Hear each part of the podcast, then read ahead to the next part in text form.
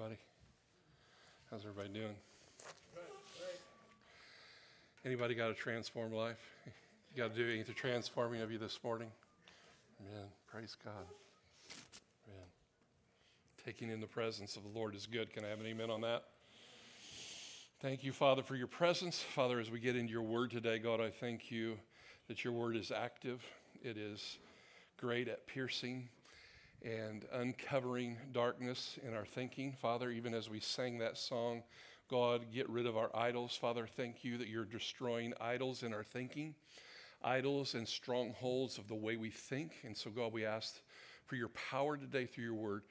God, that you would be doing a work in our hearts today of transformation, of conforming us to your image, God. We thank you, God, for your word that God, your word is what renews us. And so, Father, I just pray for an opening of all the hearts in this house and online, God. I ask for an opening of our hearts and our thinking, God, with your washing of your word today, God, that you would really penetrate us today and bring forth revelations. I thank you, God, that light bulbs are going to come on today. I thank you, God, that revelation is going to come in people's hearts. Change is going to take place today, God. This season that we're moving in, God, we thank you that you are going to do a work through your word today. And God, we just open us ourselves up and say, God, change us. Can you say that? God, change me through your word. God, help me to see what you want me to see. Help me to lay down my idols. And help me to give it all to you today. In Jesus' name. Amen. Amen. Well, I was going to recap a little bit of uh, Tom's message, but I'm going to press in. Tom's message last week was good. He gave us a couple points about some of the things that hinder us in uh, bringing salvation to the lost around us. And um, one of the statements that Tom said that I'm just going to mention, I'm not going to recap everything, but one of the questions Tom asked us last week was uh, How does God want to use you to improve the church's reputation or Christianity's reputation? That sometimes our reputation or the things that we have done in the past in the church history, Tom talked about, but sometimes some of the things we do in our own lives actually become roadblocks for people to come to know Christ. By the way we live, our behavior, they see something in us that doesn't reflect the glory of the Lord and they kind of back away. They call us hypocrites. They call us what? You've heard all the things. Uh, and, and so sometimes we can become a hindrance to people coming to know Christ because of our behavior and the way we walk out our life. But God wants to give us a transformed life.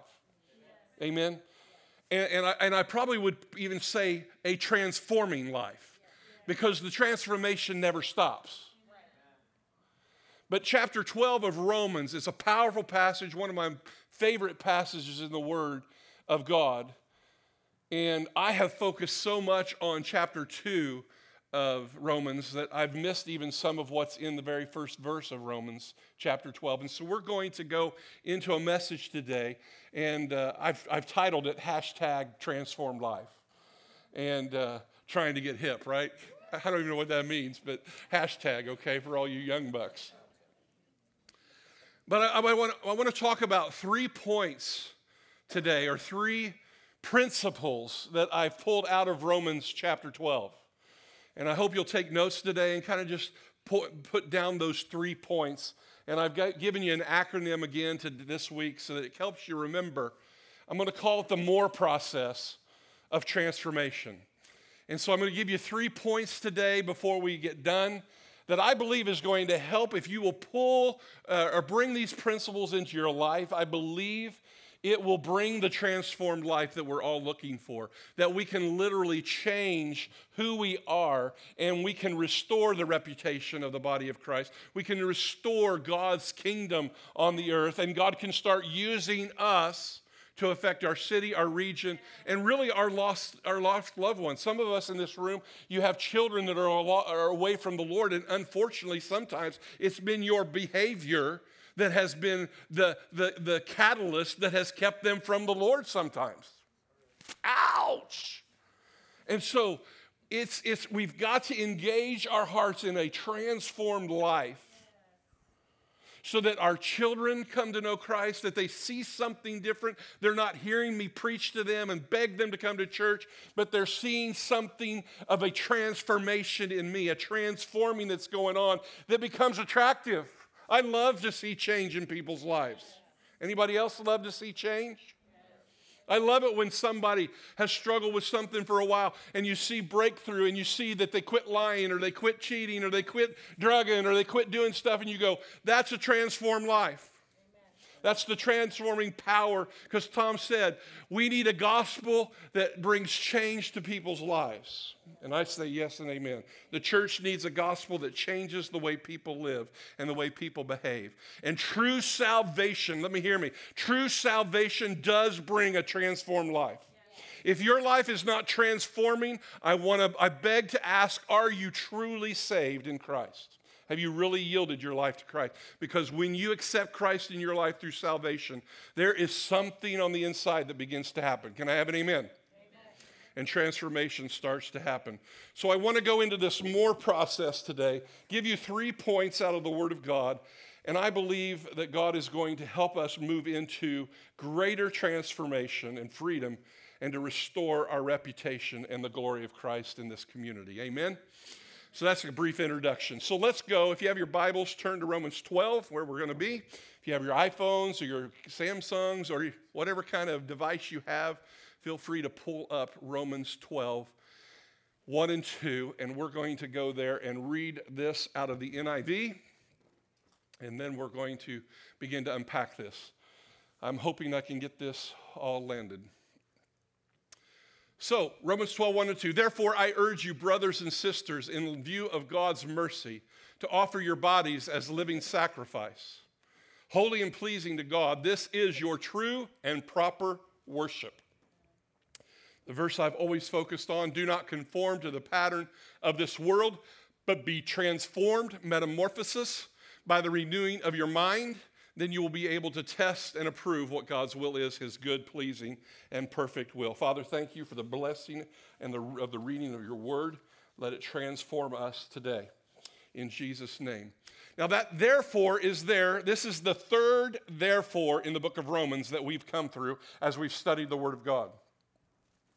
The last one we talked about was in Romans 8. There is therefore now no condemnation for those who are in Christ Jesus. Remember the message? There's no punishment, there's no guilt. You are free. The righteousness of Christ has been given to you. You are no longer guilty. Amen. And we were doing some shouting and dancing and doing some Shirley curly shuffles.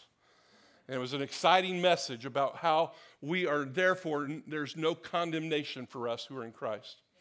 And now the second one, or the third one we come to is therefore I urge you, brothers and sisters, in view of God's mercy, to offer your bodies as a living sacrifice, holy and pleasing to God. So we have to go back again to chapter 11 that Tom was in last week to find out what he's talking about. What is the therefore, therefore, right?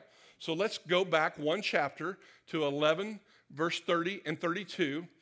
And we're going to, I'm going to just briefly talk about the end of 11 so that we can catapult into chapter 12 because you can't have 12 without 11. You guys with me? So here's what Paul says to the Roman people.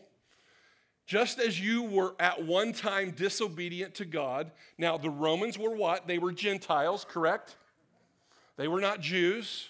There were some Jews in Rome, but the vast majority of this letter was going to Gentile believers like us. They did, they, they were not Jewish people.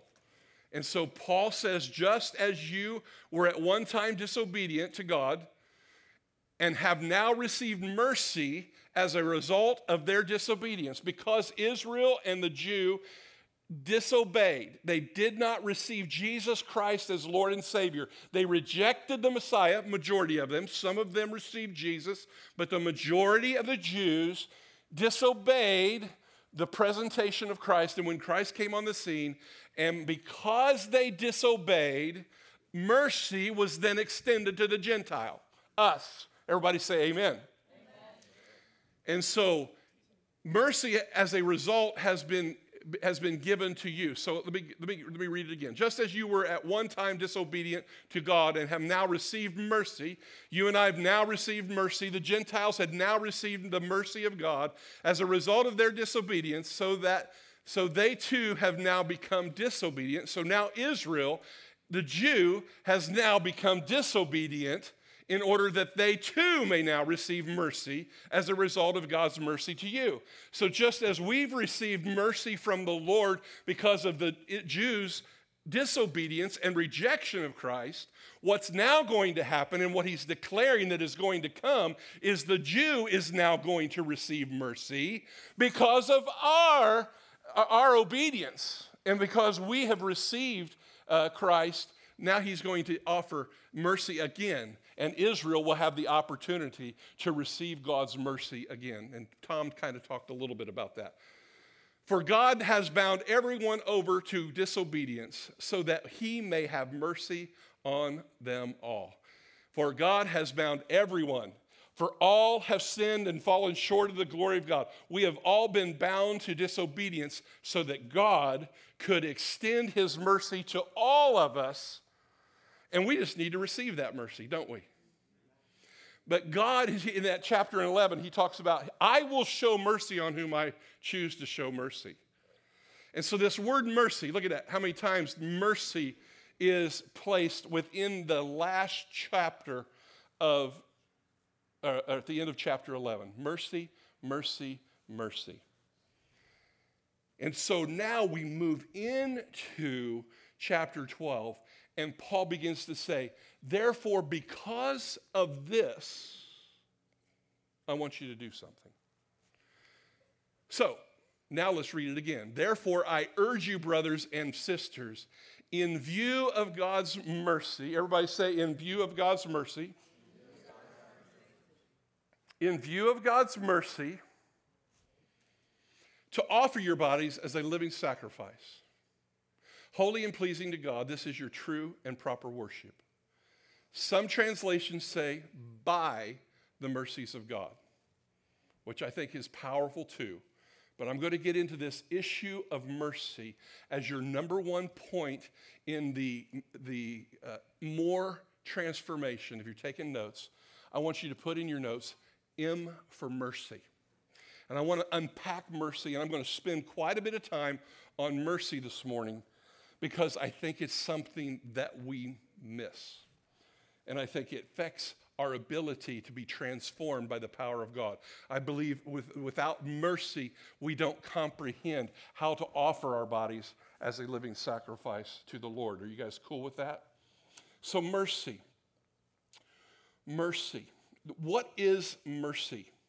What is the definition of mercy? When, when we look at that and he says he's extended mercy to us, what does the word mercy mean? Mercy is compassion and forgiveness shown towards someone who deserves punishment. In other words, everyone in this room deserves punishment, right? We've all fallen short, we've all missed the mark. And what removes that punishment was what we talked about in Romans 8 because we have accepted Jesus and we believed upon the Son of the living God. Jesus, God has made a way through Jesus for us to be redeemed back to the Father, and we are not punished any longer. That's the mercy of God. That is His grace towards, and He chooses to give mercy. Another way to say mercy is to become the recipient of compassion, to become the recipient of compassion and leniency. Leniency? Mm, interesting. To show favor, mercy toward your behavior, mercy towards your performance, mercy towards your disobedience. Everybody say mercy. Now, here's where I propose something to us today. As I've been meditating on this, because I've never seen this, I don't want to make too big of a point on it, but I think I must emphasize it today because I think here's where we miss often the power behind mercy to press, to, to move us into a transformed life. Here's what I believe. If you will keep, and I have it underlined, if you will keep in your view, if you will keep in your view God's mercy to you, it will empower you to offer your body as a living sacrifice to God. If you will keep in the forefront of your thinking every day the mercy of God towards you, that mercy is why it's therefore there. That if we will keep the mercy of the Lord in our forefront of our thinking, that is what will empower you to become this offering and a sacrifice unto the Lord, and it will give you the power to move towards a transformed life. What do you think about that?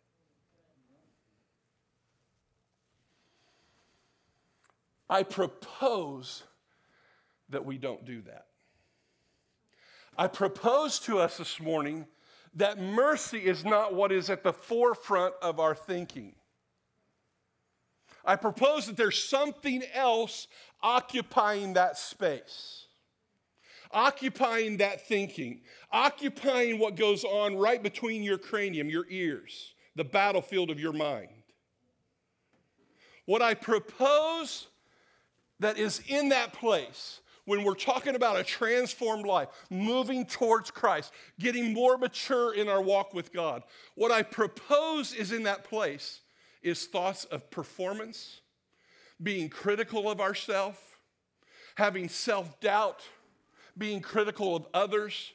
I should be doing more. I'm not enough. I, I don't read the Bible enough. I don't study enough. I think performance and doing right things, the law, is in the forefront of our thinking.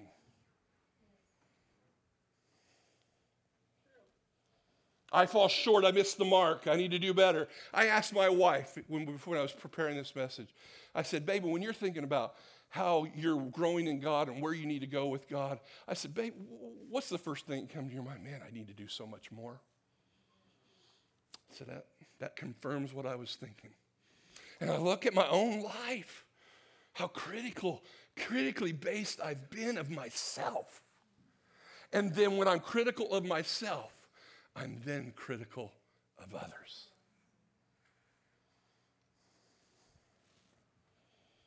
Can I have a witness? I believe we keep that in view.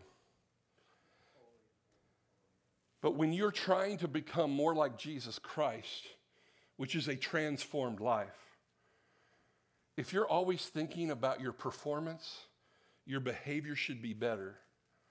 Criticizing yourself, and others never, hear me, it never brings a transformed life. You being critical of yourself never brings a transformed life. You being critical of somebody else and telling them where they need to get better never, ever, ever produces a transformed life it produces the very opposite. It produces sin consciousness. It produces heaviness. It feels like danged if you do or danged if you don't. Why try? Anybody smoke that pipe? It's the only smoking I've done. And I've done too much of that one. If you're hearing it online, smoking criticalness, not a pipe.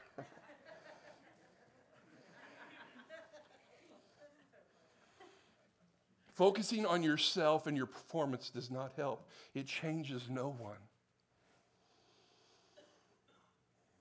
Your performance does not earn his mercy.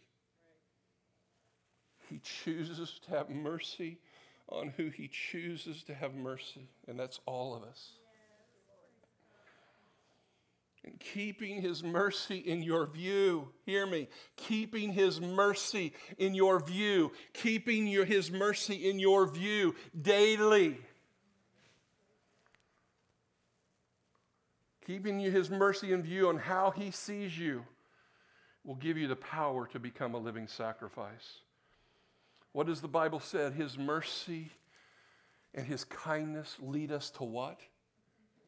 Repentance. Repentance. You mean my criticalness and my judgmentalness about myself and others doesn't lead people to, to repentance?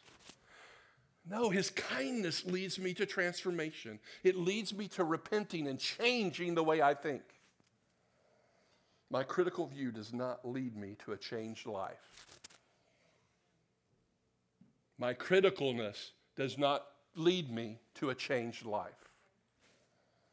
And I'm not saying that we don't have to be self-aware. I'm not saying we cannot we don't do self-awareness and bring things to the Lord. Yes, we're going to talk about that renewal process here in a moment.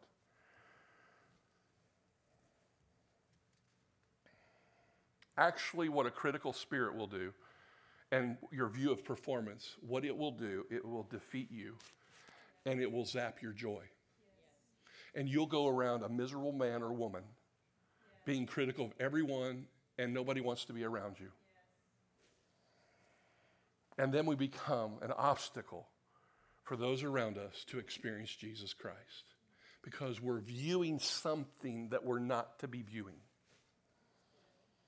So, what empowers us to change is knowing His mercy and His love towards us and we are changed by what we behold and what we think on. So, this scripture, Paul is pressing us into this aspect of transformation, and he's saying, Hey, where I focused on was not conforming to the pattern of this world. And so I became sin conscious. But as I've been going over Romans, and I've been having truth renewed again as I've been seeing how we've been justified and how we've, there's no condemnation and the beautiful truth that Paul brings to us of who we are in Christ. My mind has been being renewed and showing me that I got to focus on his mercies and not myself. If I behold myself, I become more like what? Myself. If I behold him and his mercy, guess what I become like? You become like what you behold.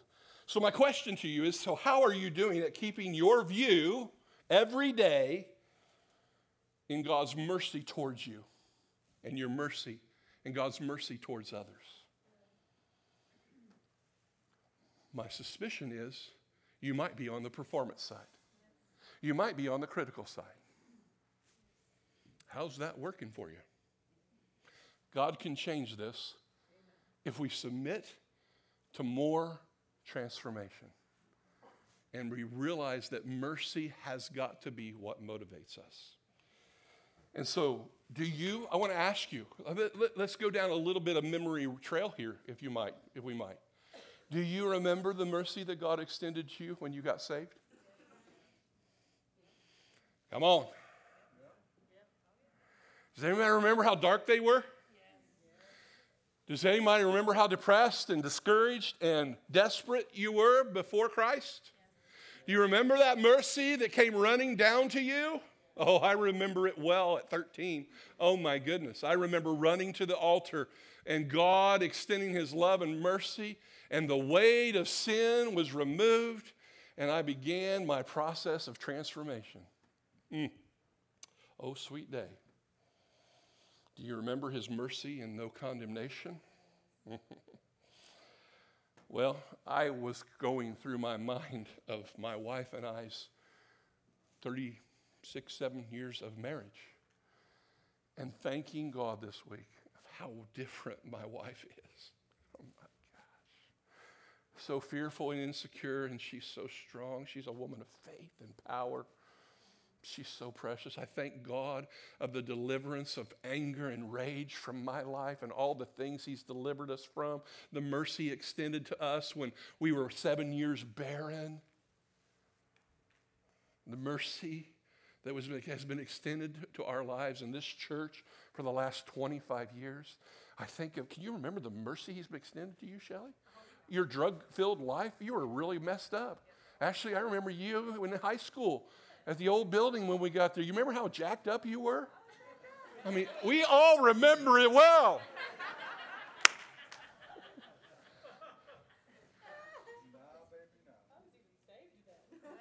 You weren't saved. You were jacked up. Daddy wounds. Sam, do you remember how crazy messed up you were? Come on, brothers and sisters.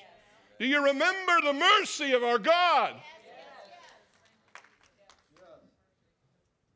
Chris Hansen came in here looking like a tackle box. He had so many piercings. I was like, hey, you want to go fishing? I'm going to throw you in the water.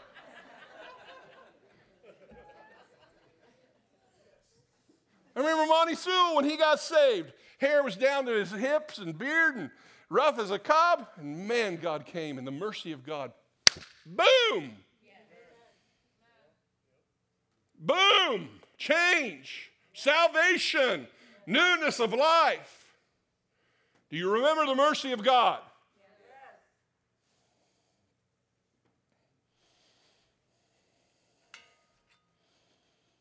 Well, the mercy of God was just not at salvation. It's been extended to you every day of your life. And it's not at the forefront of your thinking, and it needs to be. Lamentations 3, I love it. The steadfast love of the Lord never ceases. His mercies never come to an end. They are new every morning. Everybody say that with me. They are new every morning. Great is thy faithfulness, O God. Did you notice the songs we sang this morning? They had no clue I was going to talk about mercy. How many songs did we sing this day? The Holy Spirit set us up. That mercy will cause your feet to dance. A forgiven soul, man, makes it wants to focus its affection on, on the Lord.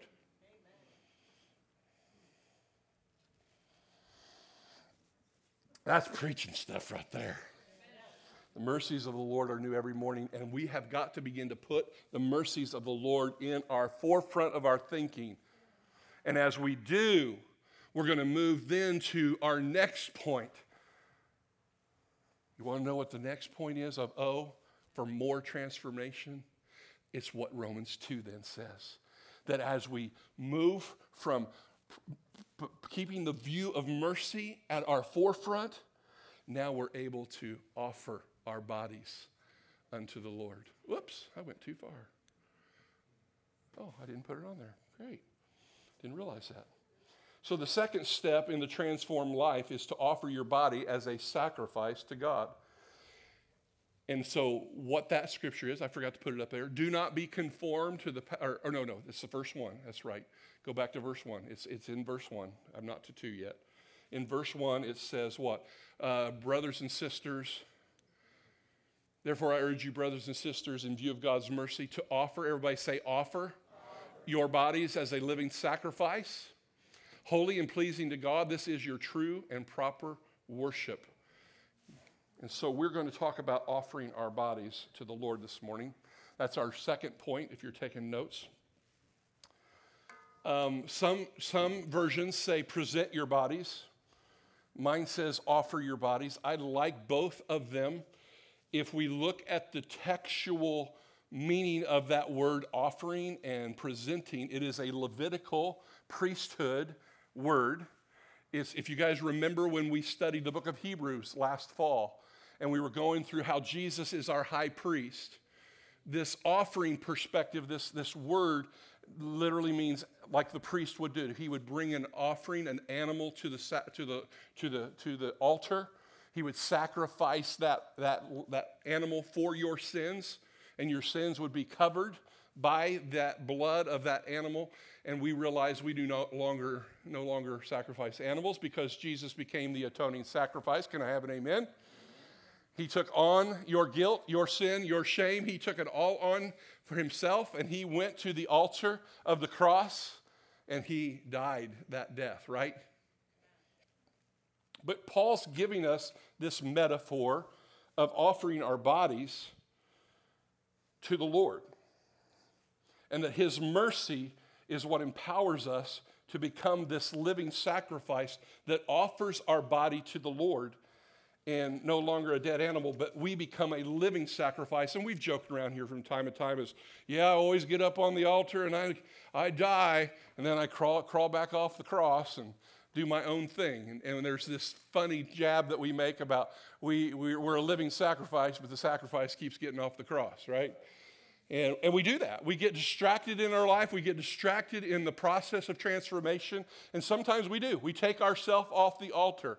We take ourselves off as an offering to the Lord, and we get in a funk and we get real stupid and we kind of go our own way for a while. And then Holy Ghost is going, Come on back, boy. Come on back. And Holy Spirit begins to draw our affection. And he goes, No, you're, I love you. You're mine. I'm coming after you. You can run, but you can't hide. Anybody been there? But we're in this season where God's calling this church to a greater level of transformation. We got to jump in. But why would Paul use the analogy and say, offer your bodies as a living sacrifice. Why did he say, hey, offer your mind as a living sacrifice? Offer your spirit as a living sacrifice? Why did he use body? You ever thought about that? Well, I have. Well, hear what I think? I think it's what God thinks because I'm renewing my mind. We know that the body is the what? The temple of the Holy Spirit. Temple of God. God has made a temple for himself inside of you as you've come to know Jesus Christ as your Lord and Savior, right?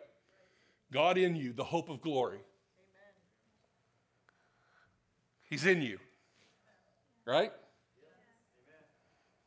And when we offer our body as a sacrifice, your body becomes the headquarters or the base of operation for Holy Spirit. And when I offer my body to God as a sacrifice, I become, I become the housing unit of Holy Spirit. I become the, the operation station. I become, I, I, be, I become the, the, the, the war place where the Holy Spirit can now use my body to then affect other people. Would you agree with me? I become the operation house for the Holy Spirit to work through me, to love, to serve, to help people, to be the hands and feet of Jesus, right? To do his work in the world, to do his work in my family, to do his work at work, in the schools. Everywhere I go, I'm supposed to be doing the work of God because he lives in me, and I've offered myself as an offering on the altar for the Lord. And I become the operation base for God. I think that's exciting, by the way. And so when you offer your body as a living sacrifice to the Lord, our bodies become this army base, as I'm saying. Your body becomes a tool of the Holy Spirit to bring the kingdom of heaven to the earth. Anybody want to be the, the, the tool that God uses, the Holy Spirit uses, to be the kingdom of heaven on the earth? To be the demonstration of the glory of God? That when people see our lives, they go, dang, there's something different about that dude. That dude, he used to do this and this and this. Something's happened, man. He is one whacked dude. She has really changed. God is doing something. I don't know what's going on with you. Why don't you use? Why don't you do? Why don't you do? You used to do this.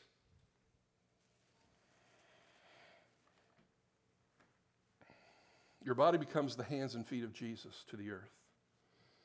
And I think about all the people in the Word who became the operation base of Holy Spirit. I think of, I think of Moses. God used his mouth. He used his body. He used his mouth to bring the children of Israel out of slavery. I think of David. God used David's hands and a sling to what? Bring down Goliath. I think of Mary. Mary, who used her body to bring forth the Son of God.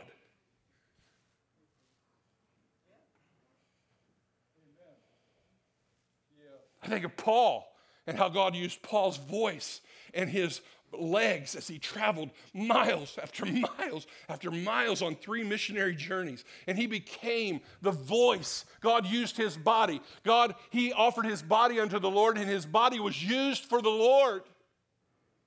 When we go on the mission trip, we're, we're, we're giving our body to the Lord, our hands and our feet to God. And that's where Paul went in the next few chapters, in the next few verses of, of Romans 12. And he starts talking about the gifts.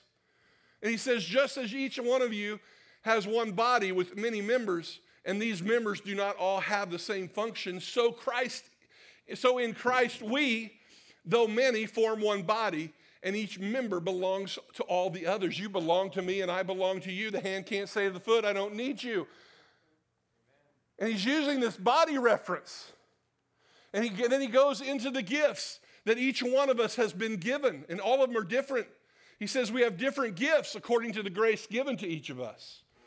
If your gift is prophesying, then prophesy in accordance with your faith. If it is serving, then serve. And if it is teaching, then teach. If it is encouraging, then encouragement.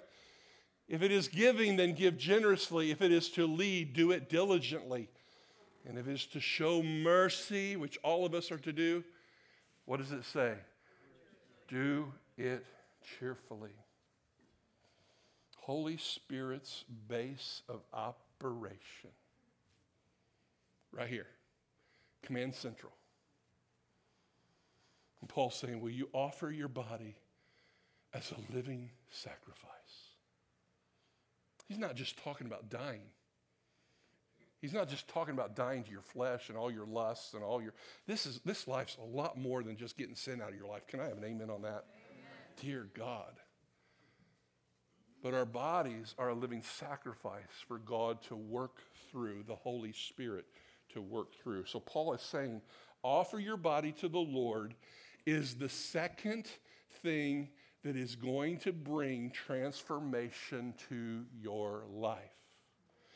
If you don't pour out with your body and help other people and do the Word of God, you become stagnant and you quit transforming.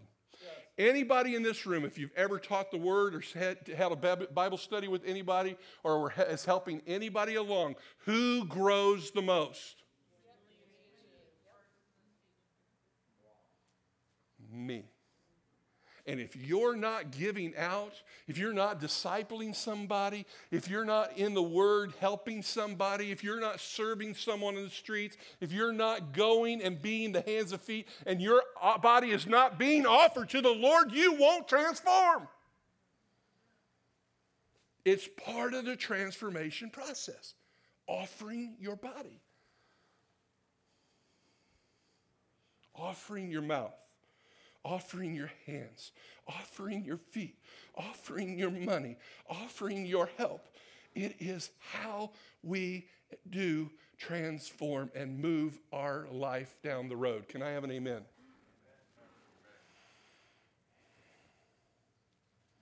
People will not come to Christ without you becoming a living sacrifice to the Lord. We talked about that a couple weeks ago. And I believe also we won't stay a living sacrifice if we don't keep offering our body to the Lord and keep mercy at the forefront. Because my desire is not to guilt you today, it's to inspire you. It's to move, it's to empower you to move your life forward. So, two, again, is offer your body as a living sacrifice. Number two. I'm going to move into number three and I think we've got enough time to do it. Good. What do you think the R stands for? More, transformation. Pretty obvious, chapter 2, or verse 2. I put it up here in the NIV and NS, ESV. This is the passage, and I am going to get to the rest of the Bible, believe it or not, in chapter 12, but I am going to hit it fast after I lay these two foundational points on this, in this third one. Do not be conformed to the pattern of this world, but be transformed by the renewing, everybody say renewing of the mind. So, R in more is renew your mind. Then you will be able to test and approve what God's will is, his good, pleasing, and perfect will. I wanted to read ESV because I'm going to bring a point about this, and I'm going to mention it right now as we read it. Do not be conformed to this world, but be transformed by the renewal of your mind. That by testing, everybody say that, that by testing, you may discern what the will of God, what is good and acceptable and perfect. I'm going to highlight this issue of testing because testing is very important in the renewal of the mind process, and I think ESV kind of brings it out a little better than the NIV does, and that's why I read it. And I'll come back to this in a moment. But I want to talk a little bit uh, because I'll give you a little brief, I'll, I'll describe it more. But the testing thing is you have to, the renewal of the mind process that we go through for transformation is we have to test what we're thinking.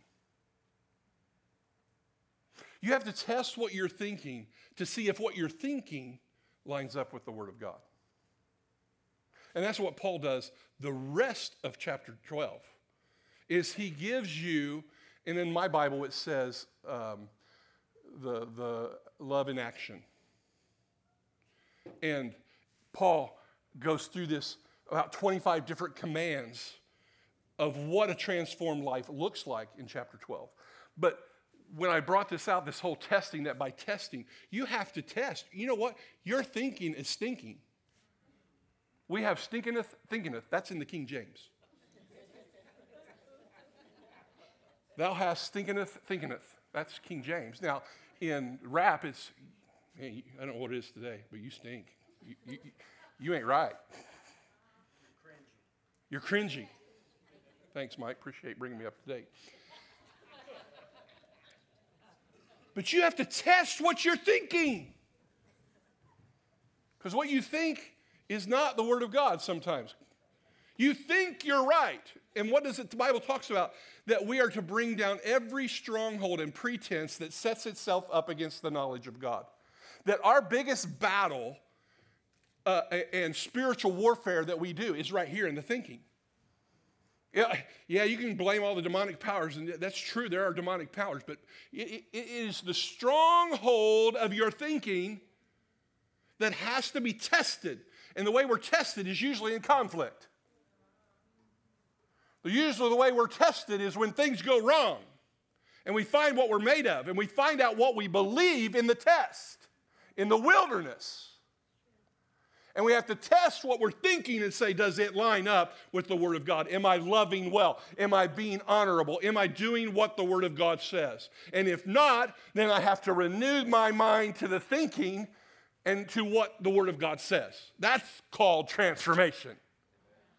The renewal of your mind from stinking thinking to good thinking. So, and if we do this and we practice this and we keep mercy at the forefront, not our performance, then we begin to be transformed. And we then give the world a God encounter. We give the world a transformed life encounter, which is what we deserve to give them.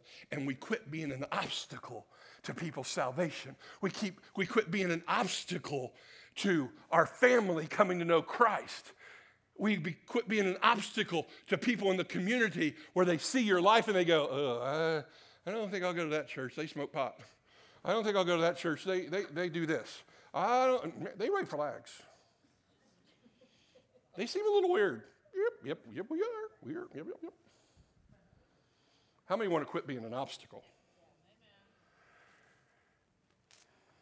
Well, the issue is we can't conform to the pattern of this world, right? And here's one point that I wanted to make in the issue of conforming to this world and not being an obstacle.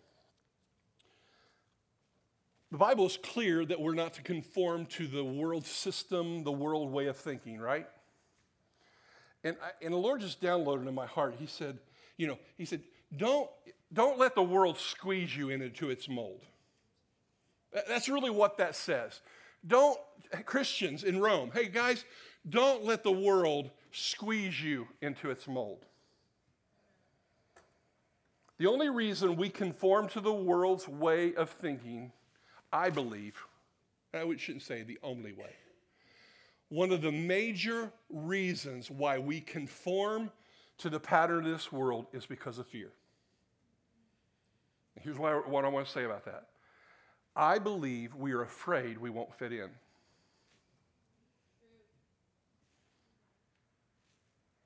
We're afraid we won't be liked. We're afraid to look stupid and be rejected. Fear of rejection from the crowd is why teenagers conform to the world at school. Fear of rejection is why teenagers conform to the world at school and don't stand up for their faith, is because they're afraid to be rejected. When my son was in high school and I walk in on him and Caleb Davis playing basketball, and Joel was playing basketball, and I walk in, and my son goes S H I T as he's in practice, and Caleb Davis is going, You're dead! My son's fear of rejection was why he was conforming to the language of the world. Would you agree with that?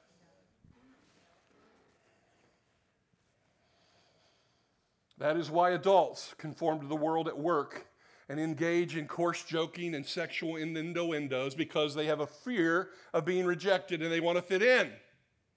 Would you agree with that?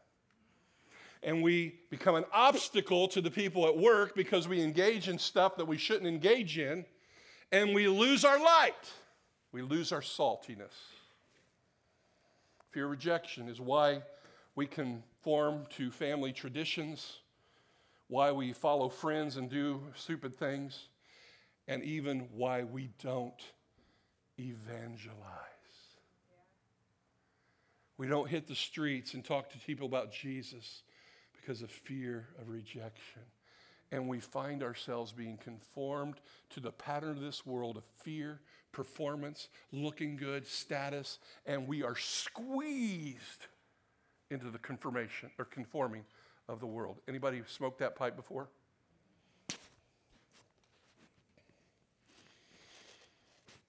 And Paul is doing a really good job of saying, if you'll keep Jesus and his mercy at the forefront and how he sees you, his mercy when you see other people, and you will be thankful, renewing your mind under the mercy of God. And if you'll offer your body as a living sacrifice, now you can begin to allow the Word of God to transform your life, and you will not conform to the pattern of this world.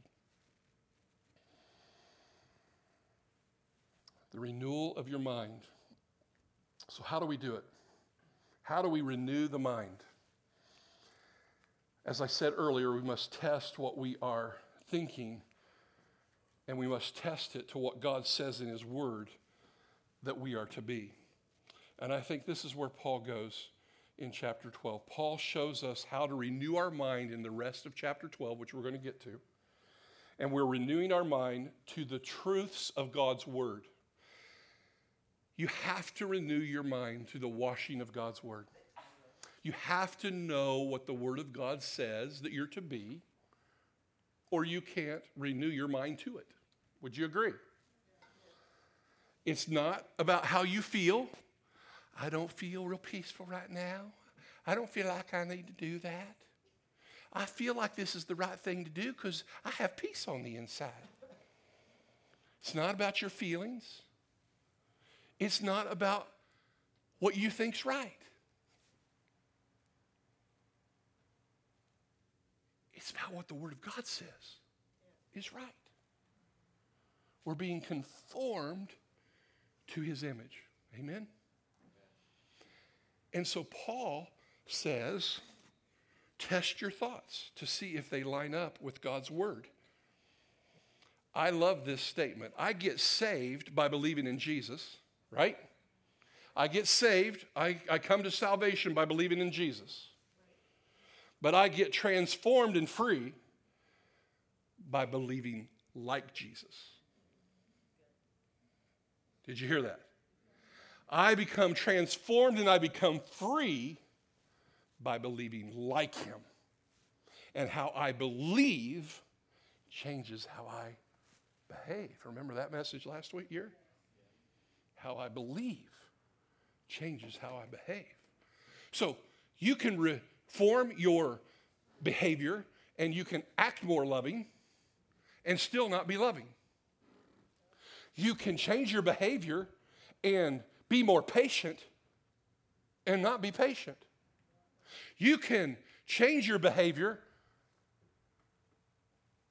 and not talk about people, but still be talking about people. Right? So it's not about the law, it's about renewing how I think. Are you with me? Are you guys tracking with me? And so Paul now unloads on us the rest of chapter 12. And you could spend, I could have spent several weeks talking about this. And I'm just to, I'm just to hit a few bullet points because it's already 12 o'clock. And, and I'm just going to run through these real quick. We're going to have the worship team come up and finish this off here in a few minutes. And so I'm going to hit this really quick. quick. Love must be sincere. This is what a transformed life looks like. This is what we are to now renew our mind to, is what he's showing us. And he's saying right off the bat, he says what? Love must be sincere. Now, what do you think about that? I just mentioned a little bit, but don't be an actor. You know, don't make a meal for somebody just because out of duty and you have to. No, do it because you love. He says, don't be an actor. Don't make people think you care when you really don't. If you don't care, like I talked about two weeks ago, then you have to ask the Spirit of God to renew your mind of why I don't care that the lost are not being saved. And I have to renew my mind, and I have to ask the Holy Spirit to blow over my heart, and I have to get renewal for why I don't care. So let the feelings come up, and you go, oh crap, Eric, you're right, I don't care.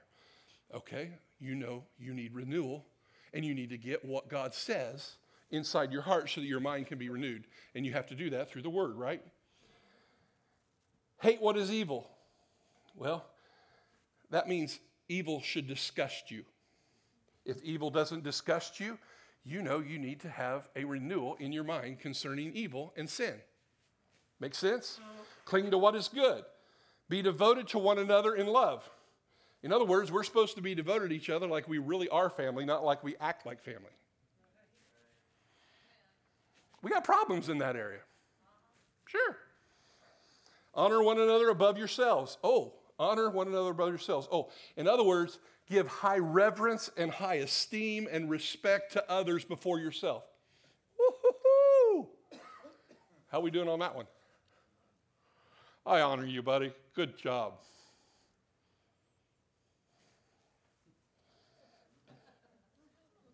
Never be lacking in zeal, but keep your spiritual fervor, serving the Lord. He's basically saying stay devoted to Jesus. And if you're not staying devoted to Jesus, something needs to be renewed in your mind. It's, it's, and so what God's going to do is He's going to be to high, begin to highlight things in your heart. God's going to begin to turn light bulbs on. You're go, oop, that's an area that I need to work on. Well, if you go working on it by saying you're a worm and saying you're, you're stupid and you're not enough, if you don't go to him with the mercy of the Lord first and thank him for the mercy and, and, and, and his, his compassion and forgiveness and love towards you, and then move to offering your body as a living sacrifice, and then getting into the word in that area, you won't transform your life. You'll just modify your behavior. Good luck with that. It never works. Oh, it does short term, we'll say. Where was I at? Oh, I love this one. Chapter or verse 12. Be joyful in hope. We need some joy around this place if you haven't noticed. Great happiness and hope. Believing the best in people, believing the best in yourself. Patient in affliction. How are you doing when affliction comes? Are you real patient? Do you accept delays? Do you accept delays and problems and go, oh no, I've got joyful hope through this? I know it's just a process where God's going to do something in me. He's showing me something. Renew your mind. Faithful in prayer full of faith in prayer. If you're not full of faith in prayer and you're praying out of fear, your mind needs to be renewed. You're not encountering God in some aspect, or you would be faithful in your praying, not desperate and fearful. Does that make sense? So you need to have something renewed in that area. Share with the Lord's people who are in need. Are you generous with your money? Or are you tight? Could I put a piece of coal between your cheeks and in two weeks I'd have a diamond? Little graphic, sorry. If you're not generous to guest speakers, and I'm not talking about where the guest speaker comes and you change your tithe from tithe and you put it to, to the guest speaker. You know, that tithe belongs to the Lord. That, that's not to the guest speaker. Guest speaker is your offering and alms. When we, when we took up the offering for Ukraine, are you generous? We sent $1,000, but most of that was from the church. And we, came, we had about 500 come in. But are we generous people? Are we generous with our money? If not, we need renewed in our mind and our thinking. If we're willing to give God's tithe to other people, you have to go, I thought the tithe belonged to the Lord. So I need renewed in my thinking. If I'm giving my tithe to somebody else, I have to be renewed in my mind of what does the Bible say? I need to find out what the Word says. Because I didn't realize that was wrong. And that's okay if you're ignorant. But we have to know what the Word of God says. Can I please have an amen? amen? I'm not trying to get your money, I'm trying to get your life transformed. Praise the Lord. Come on, land the plane, Eric. Keep moving. I never talk about money here. Ever. Rarely. But I tell you what, generosity is the seed for prosperity. Start giving, and you'll see. Generous with your money. Practice hospitality. How you doing at practicing hospitality and bringing people in your home? Really, hospitality has to do with the love of strangers and people in the church too. But it's really about your love for strangers and opening up your home to others. Most people do not open their homes anymore because they need their mind renewed in their heart. And they don't do it because of something, there's a block here. Can I have an amen? Bless those who persecute you, bless and do not curse. Well, following the way of the world, you would just uh, pay back evil for evil, wouldn't you? But God says to give your enemy a cup of water, right? So you have to renew your mind. Again, this is mind renewal. God, Paul's showing us how we need to renew our mind. Rejoice with those who rejoice. How are you at rejoicing with those in, that rejoice? How about you when you got a beat up car that's barely getting you from point A to point B and somebody gets a new car, can you go, dang, I'm so thankful they got that car? When somebody goes on vacation and you can't afford one and they're gone for two weeks and you're going, must be nice. Wish I could afford that. Can you rejoice when others rejoice? When somebody gets pregnant and you've been trying to have a baby for years, and your heart goes, Bible says, rejoice with them, and the seed that you sow of rejoicing for them will come back to you, pressed down, shaken together, and running over.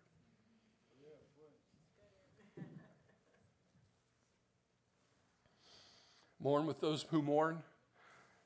Oh, how's the last time you done it? Mourning with somebody that's in a real crisis. And we just go, hey, praying for you. Mourn with those who mourn means you mourn as if it's your issue, if it's your child, or if it's your wife, or it's your family. And you take on their burden and you become an intercessor before the Lord for them. But our mind needs renewed in that. Can we have an amen on that? See how much renewal of the mind that needs to take place as we see upon the Word of God of what we're to become? And this isn't to guilt us, it's just to open up the areas of where do we need to be renewed so that we can get in the Word of God to get His truth and allow the, the, the renewal process to take place. I'm going to go through the rest really, really quick. Live in harmony with one another. In other words, don't complain and bicker, but be in unity and peace. Do not be proud, but be willing to associate with people of low position. Do not be conceited, which is your ego and high opinion of yourself, or you fight for your way. You're consumed about self and getting your way or what you think is the best way. Verse 17 do not repay evil for evil. Be careful to do what is right in the eyes of everyone. If it is possible, as far as it depends on you, live at peace with everyone. Don't be quarrelsome. Uh, maybe you get off Facebook if you don't want to be quarrelsome. Uh, do not take revenge, inflict harm or hurt on someone physically or emotionally, is what that means. My dear friends, but leave room for God's wrath, for it is written, It is mine to avenge, I will repay, says the Lord. So, what we need to do is, as we read, and I went through quick this ending of Romans chapter 12, where it talks about love and action, it is ultimately the blueprint that Paul is giving the church in Rome. This is what a transformed life looks like. Now, renew your mind with the washing of my word and begin to move towards that image and conform to that rather than conforming to the world and the pressure, the squeeze that it's putting on you to look like it. Are you guys with me on that? Are you willing to do these three things mercy, offer your body, and what? Renew the mind. More transformation.